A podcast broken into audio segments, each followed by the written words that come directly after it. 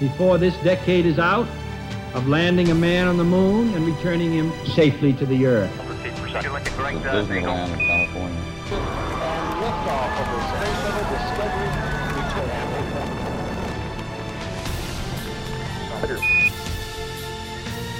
And we're getting a picture on the TV.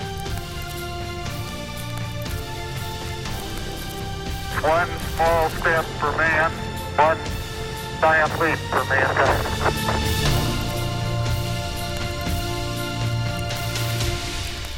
We're going to the moon. If you're excited about that, let your neighbor know it's going to be a good trip. It's going to be a great trip. It's funny when I say this to my children, they're actually believing of it. When you say it to adults, they're like, ah, it's just a sermon series, you know? But there's something about the heart of a child that still believes that space travel is possible. And I want to believe that this series is going to stir that in us as a church. God said, Jesus said that if you have faith like a child, you will inherit the kingdom of God. And I believe that God wants to stir our hearts for moon missions. Um, I've said it since we started last week. If human hands can place man on the moon, how much more so can the power of God take you and I into spaces and places we never dreamt of in our lives? I believe God wants to take us somewhere, friends. And so, to kick off this morning, I want to jump straight into a moment in a movie called Chronicles of Narnia. Any Narnia fans? Narnia fans in the house today, C.S. Lewis. I want to tell you if you haven't seen it, you got to check it out. It is awesome. Awesome August. It's awesome August. Tap your neighbor and say, It's awesome August. Do you know you can speak good things into being? Did you know you could have had an average last week, but you can make an awesome next week? You could actually change it for yourself. That's the good news today, but hopefully God will join us in our pursuit of these things. Aslan is a lion, the lion, the great lion. Oh, says Susan. I thought he was a man. Is he quite safe? I shall feel rather nervous about meeting a lion. Safe, said Mr. Beaver. Who said anything about safe? Of course, he isn't safe, but he's good, and he's the king, I tell you. I want to preach a message today titled Moon Missions and Stepping Out of the Safe Zone. Because I believe that there is a call for the church to step out of the comfort zone and into the place of calling. Calling is never found in comfort. I want to tell you that destiny always comes at a price. And for, perhaps for some of you, you're living in the price that was paid by your parents' generation, but it came at someone's price. And I want to tell you that Jesus paid a great price for us to live in a great destiny. I really think it's to, it's to belittle the gospel to believe that all this narrows down to is a meeting we do once a week on a Sunday. Now, I believe in moon missions. I believe in people that can change the world. I believe in businesses that can shape culture and influence nations. I believe in families. Yes, last time you checked, the family tree wasn't much to be talking about, but I believe in families that can shift it for the next generations and children that can go further than we ever dreamt of. I believe in moon missions. Amen. Amen. 10, 10 a.m. You're going to have to work with me today. Amen means so be it. So if you believe in moon missions, give me a little amen. So be it. I want to go to the moon. If you're from Durban and you want to make it local, say it with me like this I'm vying moon. I'm vying moon. All right. Destiny comes with a price. Calling is never without cost. I love how John Gray said it like this He said, There is nothing casual about the gospel. There's nothing casual about the gospel. It is an urgent and courageous call to more. And uh, for sure, you may have arrived today feeling weary. And uh, we have permission in this church to be ourselves, by the way. And so, not every Sunday has to be your best Sunday. But I want you to join us in believing that it's going to get better in Christ. Amen. And so maybe there's a moment in time where we carry you, and the faith of this house carries you, and the faith of your friends carries you, and the faith of our worship carries you. But I want you to know there is nothing casual about the gospel. And so, even though you may be having a down day or a hard moment, or maybe there's been a diagnosis that's really just rattled your world, I want to tell you that we are together going to carry you forward. God, by His presence, is going to carry us forward. We're vying moon. And so I believe in that in this place. I got three thoughts today around what it means to step into destiny, understanding that there is a price to be paid understanding that it's not going to just fall on our laps. Uh, I love marrying people. Uh, two of our friends are back in the house today JD and Amber McMillan. Newlyweds, looking alive and joyful, and it's just so beautiful. And whenever I have the chance to marry couples or do the ceremony, I always say the same thing because I believe it's powerful and true. I always say great marriages are there for the taking, for sure. Just don't expect it to fall in your lap. And I want to say that a great God walk is there for the taking. A great God story is there for the taking. But the one thing I've learned is it ain't going to fall in your lap. Christ has fought for great victory, but we need the confidence to walk into it. How many of you know it takes courage to walk into the things of God? And I'm learning that there is a call to the church to be courageous in our faith, not to fight for things that we think we can earn. That's to make it about us, but to walk into things that God has earned for us because it's always about Him. Moon missions and stepping out of the safe zone. The first thing, if you want to live on the moon, walk on the moon, get to the moon, do great things, build great businesses, you got to learn to burn the plow. Burn the plow. If you're writing down notes, write this down. Burn the plow. You've got to let go to take hold of. There is this simple thought I've come to learn uh, that when it comes to walking with God in spaces and places I never dreamt of being, it, it means letting go of something to take hold of something else. You can't have it all, so to speak. And, and, there's a story in the book of 1 Kings, chapter 19, which is the call of a man by the name of Elisha. Elisha would go on to become one of the greatest prophets of Israel, but he would walk in the footsteps of Elijah. You may have heard of Elijah. Well, Elisha did double what Elijah did, and we see the transfer take place. And something powerful is said when Elisha is invited into his next season. Listen to this 1 Kings 19, it says this So Elijah went on from there and found Elisha, son of Shaphat, and he was plowing with 12 yoke of oxen, and he himself was driving the 12th pair. So Elisha was working when God's will came through to him. You know, uh, kind of finding God's will for your life is not a passive thing. It is an active pursuit of what God is calling you to. For sure, God can speak and God can show you things. But I want to say that so much more happens when we're just actively going about our day. We're giving this day our best, and God intercepts it with even better. And so Elisha, verse 20, Elijah, sorry, says to him just before this 19 says, he went up to him and he threw his cloak around him. In those days, it was very common practice for a mantle, they called it, or a cloak as it's represented, to be cast on somebody else. It would be a, a skin of an animal, perhaps, or uh, whatever it was made of. They would cast it onto the next. And basically, what it would do is it would transfer authority and responsibility.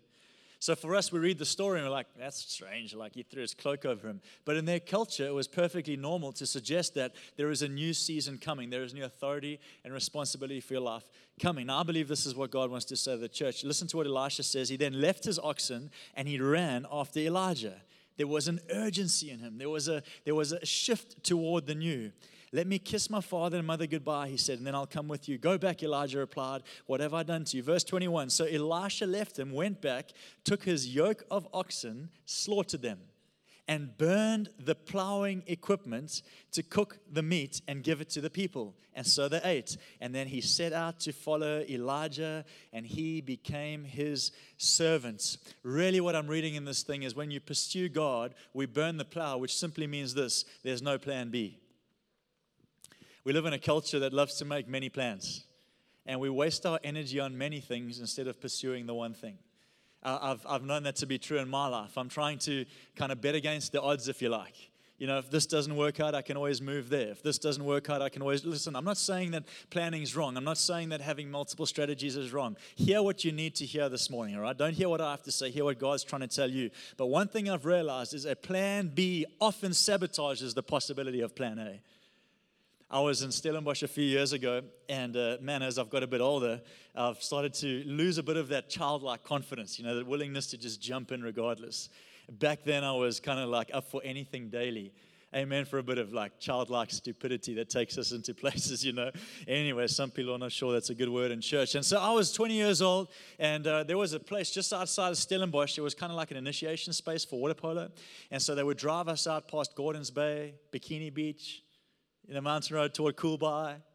All right, and uh, there was a place they called the Jumping Rock. It was about 14 meters up in the air, and you would jump off this rock into False Bay, and then you would kind of like find your way down the coast a little bit, climb up on a little rock, and scuttle up the side, and it was like an adrenaline rush. And so for water polo, we would have to get, you know, we'd jump into the water, and we'd go around. It was like this thing. And so the one day we thought we had taken up a notch. Like I jumped it a few times, I'd help others jump it. And I was with some friends. We said, Let, let's go there and let's let's take it up a notch. Let's see if we can like get across False Bay on a kneeboard. You know, life-saving kneeboard, like one of those like skinny long racing kneeboards. Like you can imagine like that person born for it at 65 kilos is perfect, you know.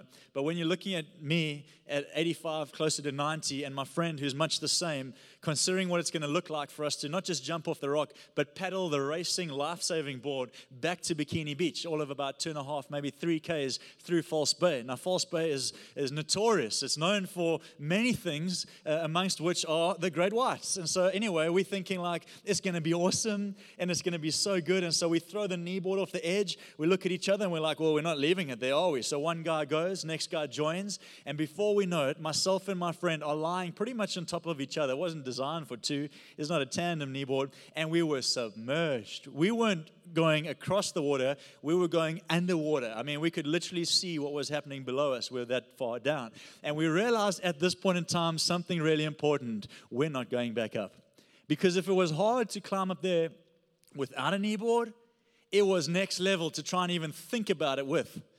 We knew that our only shot of getting back to humanity was to pedal across False Bay. Oh, I wish I could tell you that I was brave. I wish I could tell you we were like standing and we were like waving to everyone on the cliff faces, but we were scared to say the least. I mean, it was like, it was scary, but there was destiny. And we just thought it was exciting. And so we started paddling and there was white water everywhere and every little shadow looked like a great white shark. At least that's how I tell the story and it was scary. And we started making our way across False Bay. It's big, beautiful, scary bay. And at one stage, we had seals like coming up and dropping below us like this. And our seals like cute when they're behind the screens. You know, your kids are like ah, and they're stroking the grass. Let that thing come up next to you on a kneeboard, so, submerged, and you see those like teeth and the whisk. It's just it's it's. I know you're judging me right now if you're a big brave man, but I was scared. But we paddled for dear life and we eventually obviously made it back to shore. Otherwise, I wouldn't be here to tell the story. And when we got to Bikini Beach, everyone was celebrating and everyone was like, yeah, like whatever. And we were just so happy to be alive. I didn't care about people, but I learned a valuable lesson that day. Having no plan B is powerful. It's powerful. Let me tell you, if I had had a plan B when I first jumped in that water, I wouldn't be able to tell you that I've paddled across False Bay and went back to Bikini Beach and swum with seals. I wouldn't have had a story. It would have just been another day. And so many of us are looking at the jump of this faith journey, already planning an exit strategy. All right, I'm going to go to church today. I'm going to kind of pray about, you know, God coming through in my business. And I'm going to be in church and I'm going to sing. I'm going to declare when Dubsy says these words aren't just words, there's a lighting of a flame. I'm going to believe it. I'm going to choose it. I'm going to go there. I'm going to, I'm going to go there with them and I'm going to sing these things and I'm going to go and try and build my business. But when it doesn't work, I'm going to, I'm going to kind of go back to exclusive books. I'm going to go back to that leadership and psychology section and I'm going to go and write, read another book. I'm going to go and try another approach. I got a plan B if this doesn't work. God, I'm giving you a shot. But honestly, friends, let me tell you, if you don't learn to burn the plow of human effort, you'll never understand the supernatural power of grace. The one thing I've learned in this story is to burn my plow, is to choose to let go of what I hold on to. You know, when you read the story of Elisha and Elijah, you can be quick to think, yeah, but it's just an exciting move. Like Elisha's pushing a plow around, and now he's going to go and hang out with the prophet of Israel. Like, like he's leaving what he hated to go after what he wants, you know, like it's a good move. But Elisha, friends, can I just be honest? He's not leaving what he hated, he's just letting go of what he held. he's literally choosing to lose his grip on the very thing that had been comforting in his life. It's his day job. It paid the bills. It probably kept some family going. It kept him half entertained between Monday and Friday. It made sure nothing would go. You know, it's like he was he was in some ways just going around and around. And it wasn't that he hated what he did. It's just that that's all he held in his hands. And Elijah comes to him and says, "It's time to let go of what you're holding on to so tightly, so that you can take on what you've been called to in grace." By the way, the word mantle, as I mentioned, is to transfer authority and responsibility. In the story of Elisha, it looks like he takes on the responsibility of a new job or a new vocation. But many uh, Bible scholars would say that this idea of a mantle or a cloak in the New Testament, which is the world we live in, is actually a picture of Jesus when the Spirit of God came down upon him before his ministry began, before the miracles of God started through the life of Jesus. By the way, he was always born for it, but there was a transfer that took place that he would walk into it. You've been born for great things, but there is a moment of transfer when you start to step into them. And it's got something to do with burning the plow. And it says, when Jesus hears a voice from heaven, the Spirit falls, says, a voice from heavens descends upon him, saying, This is my Son in whom I'm well pleased. And when the voice had spoken, his new season began. We can kind of take these two and put them together and say, the cloak Elijah was throwing on Elisha was less about a vocation and more about God's voice. It was less around, I'm going to get a new job. I'm going to start a new thing. I'm going to step into a new. You see, we always put it down to a product or something that's going to happen around us. No, it's the voice of God becoming active inside you. Burning the plow is not quitting your job, it's choosing the one you're in with a different spirit. It's not abandoning the family that you've been called to lead. It's choosing to burn your preference and ideals to how she loves you. It's choosing to burn the thing I held on to. God, I got a grip on this thing. I've always done it this way. We eat this on a Sunday, we do this on a Wednesday, and God, we spend our money in this way. And God goes, That's cool, but if you want to go around in circles for the rest of life, keep going. But if you want to, if you want to land on the moon, do you know I was reading about the NASA mission again? I mean, let's be honest, they landed on the moon and then what? Nothing's really become of that. Like a few things, but it's like we lost some momentum. And anyway, I was reading about the NASA mission and uh, thinking about plan Bs, right? You all got a plan B. Tap your neighbor and say, No plan B, man. Listen to this. About 20 years ago, some old documents were dug up that apparently revealed NASA's contingency plan if the ascent portion of the LEM failed and the astronauts were stuck there. Basically, their plan was to do nothing except switch off all communication channels. And the astronauts were reportedly not aware of this plan. Thank God. Imagine Aldrin and, and Armstrong. Hey, so like, like if it doesn't work, like, what's the game plan? You send someone else up to fetch us? Nixon. Um, yeah, why don't you just jump in the spaceship? We'll talk about that later, you know? Like, for sure, if I give you an out on day one, you're going to start thinking about it before you've even started. Like, humanity loves a quick out. Like, we're up for a challenge, for sure. Like, give me a go, give me a go. And then you jump and you're like, was there anything I could do differently? Like, like when I remember when I said yes to God and, and kind of started the church thing, there were only like three of us, four of us, I don't know, 14 of us in a room, felt like nobody, but we had courage in our hearts. We're like, God, we're going to give this thing a go. We're going to we're gonna do church and we're going to make it amazing. And, and then week in and week out, 14 people are out for a long time. And then you get to a point you're like, about that accounting thing, like about that, like, you know, remember that like thing that you had, God, that thing that was working out actually before I started doing this thing that's not working out. Like, maybe I should have bought Apollo 11 and some of you have been called to do great things for God, and it's got hard. And you've walked through seasons that you didn't anticipate or plan. And, and there is a plan B that's kind of starting to slide. I want to tell you, friends, cancel plan B. Go after the thing God's called you to. Listen to what, oh, amen. Nixon, so while Aldrin and Armstrong had no idea there was no plan B, Nixon already had planned his speech if it didn't, didn't work out. Like, it's crazy. Like, I'm sure people are already thinking about what they're going to say when we fail the very thing that they told us not to do. Like Link Church, by the way, so many said it wouldn't work. But listen to this Nixon prepares his speech. He says this Fate. You ready for this? I never met him, never heard his voice, but I feel like it went something like this Fate has ordained that the man who went to the moon to explore in peace will stay on the moon to rest in peace. These brave men, Neil Armstrong and Buzz Aldrin, know there's no hope for their recovery, but they also know there is hope for mankind in their sacrifice. Thanks, Nixon, that's great. For every man, human being, who looks up to the moon in the nights to come will know that there is some corner of another world that is forever mankind. I'm President Nixon, and I'm grateful that we're attempted at Apollo 11.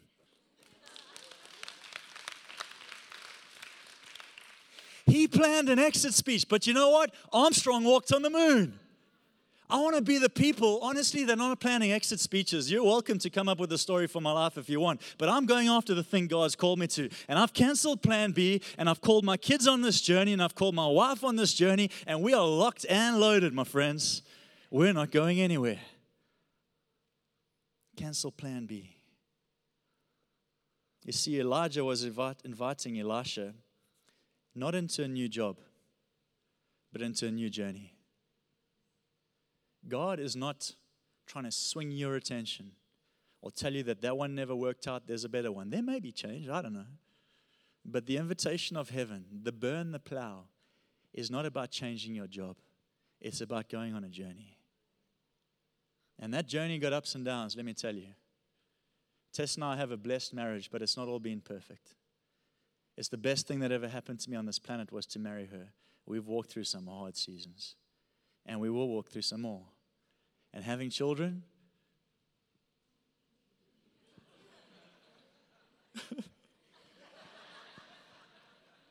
I'm only joking. It's the best thing that ever happened to me. But it didn't make it easy.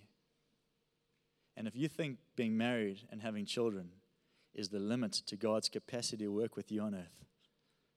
Friend, you got to start reading a new Bible because this thing says He's taking me and my family to places we've never dreamt of. He's going to let my children stand on my shoulders and go further than I ever thought I'd go. We're going to be the floor for the next generation. The second thing I think about when it comes to stepping out of your safe zone, you've got to step out of your safe zone. It's not, you know, none of us are going to land on the moon unless we actually leave planet Earth, you know. We're going to have to get in that thing that seems a bit unlikely to succeed, and we're going to have to go after it in Jesus' name. But the second thing I've realized is once you've burnt your plow, or once you've chosen to not have a plan B, or you've settled the fact that this is where I am for this moment, I'm going to go for it, you need to, number two, focus your gaze. Uh, we live in a world of great distraction. Write this down. You got to keep the main thing the main thing. Oh man, I live in your world. Like, I'm not void of distraction, man. I wake up on a Monday and already I start thinking I'm doing an average job as a pastor because Instagram told me three other churches just doubled, you know, and uh, and four other businesses just exploded while you were kind of figuring out how to just get the one off the ground. You know that feeling when you realize, like, man, there are people out there that are way beyond where I'm at, and you start to question your own self. You're distracted. Your destiny hasn't changed. It's still, be, but you're distracted focus your gaze, you know, a little bit on in Elijah and Elisha's life. Um, Elijah is now going to leave, and the very thing that he's told Elisha he would become is about to take place. And so in 2 Kings chapter 2, verse 6, Elijah says to Elisha, Stay here, please, for the Lord has sent me on to Bethel. But Elisha says, As the Lord lives and as your soul lives, I will not leave you. Hashtag stay the path. I will not leave you. I'm not about to check out just because it's starting to get tough. I'm here, Elijah. I'm walking with you, Elijah. I'm going, by the way, Elijah is a picture of Christ. Christ never le- left us. The invitation is, would we not leave him? There's this journey before us. And verse 9 it says this And so it was when they had crossed over that Elijah said to Elisha, Ask, what may I do for you before I'm taken away from you? Now, listen to what Elisha asks for the confidence of the young man. Elisha said, Please let a double portion of your spirit be upon me. Man, Elijah called down fire from heaven. That was Elijah's story. That was like Mount Carmel, like big moment. Elijah was one of the greatest in Israel. People feared him. He was so powerful. He could see so far into the future and had so much command over God's authority. He was that guy. And Elisha says, Yeah, I want double what you got. Like, I want to go a little bit further. That would be like my children coming to me and say, All right, girls, what do you dream of for one day? And they're like, Well, dad, we like what you've kind of got started, but we're keen to like double up on it. You know, that moment when you realize, Oh, wow, like I'm not it. And Elisha says to Elijah, That would be like us friends saying to Jesus, All right, church, Link Church, what do you dream of? Well, Jesus, it's awesome that your disciples kind of took the gospel into that region. We're kind of keen to take it to the ends of the earth, like you said we would. And we're keen to plant churches across Africa. And we're trusting God that we would shape a culture in South Africa and we would have influence in this nation. Jesus, do you mind if I keep going for a second? We're also asking for prominent property in all the key spaces in Africa so that the church would be the hub from which life flows. In fact, Jesus, do you mind if I just keep going a little bit? We're also asking for extreme wealth in our family, God, extreme blessing in our family, God. I'm expecting you to do great things with my family, God, and a voice in society that people actually want to listen to for your glory. Can I keep going? God's like, keep going as long as you want. Whatever you've asked for, watch this. Elijah says, You've asked a difficult thing, verse 10. Some translations say impossible. And yet, nevertheless, if you see me when I'm taken from you, if you fix your gaze, it shall be for you what you have asked. But if not, it can't be so. Dylan, you keep going on for as long as you want of the godly desires that are in your heart. And I feel like God looks at me as a father and says, My son, it shall be as you wish. Just stay focused, my boy. Just keep your eyes on the prize. Don't be distracted because people are going to tell you that there's a better way to do it. People are going to let you know via Facebook, Instagram, social media, and SABC3 that there is something else out there that is better than what you do right now. It's not true. You're the best version of you, and to be you is the most powerful thing to this world. And burning the plow is one thing, but fixing my gaze is another. I want to fix my gaze. I want to keep the main thing the main thing. Listen to what Steven Furtick said. This is so powerful. He said, We live in a world that is drowning in information, but people are starving for truth. He went on to say that Jesus has become more like Siri than our Savior. hey, Jesus, like, what do you think of this, Jesus? Like, should I park here today or should I park close to the parking lot? You know, like, should I walk a bit further to school today, Jesus? Should I send my kid to this? Hey, look, I'm not making light. I'm just telling you, friends, like we've limited God to a Siri conversation. Hey, quick check in. What should I do? All right, check out. What if the gospel was not about God resourcing us? It was about God being in relationship with us. He will resource you. Oh, my life has been nothing without God. Tess and I sat on the sofa last night chatting, as we often do before a Sunday. And we got to about half past 10 last night. We said, I guess we better go to bed. But up until then, we had had tears coming down our eyes as we sat and chatted to each other and started to recall every blessing that God had given us in the last 10 years of our lives. And we started to list them. We started to call them by name. Some of them were our children. Some of them was our marriage. Some of them were my parents. Some of them were business people in this church that have put life in my soul. Some of them have been generous people that have built these buildings, that have made the gospel go further. And we just started to listen. And we got so grateful. And you know what? It made us fix our gaze again made us fix our gaze again. We can get so distracted by what we don't have that we lose sight on what we do. And Elijah looked at Elisha, he says, My son, my friend, Elisha, that's a bold prayer, but you'll get it if you keep your gaze on me. Someone said that in a culture where everything is so accessible, God has become quite common. And so we live in a, we can choose anything. Like you can do anything, be anyone, go anywhere, which is not entirely true, but we won't go there today. You can only be who you are, by the way.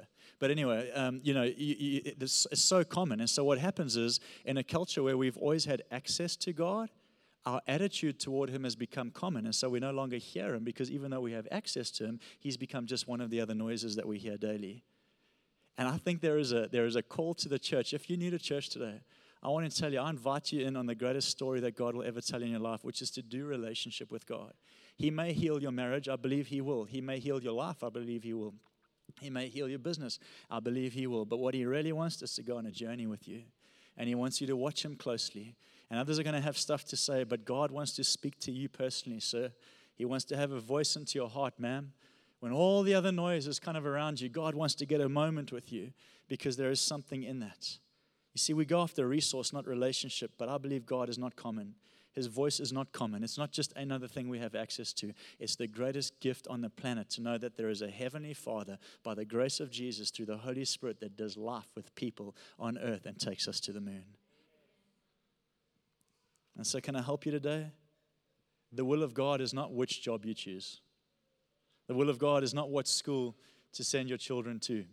you know, we live in a culture now where it's like, hey, what school you go? What school did you go to? So I went to Northwood School. I'm proud of it. We learned how to samurai fight. And my brother went to Michaelhouse. I'm proud of it. He learned how to set tables. You know, there's a different approach to everything.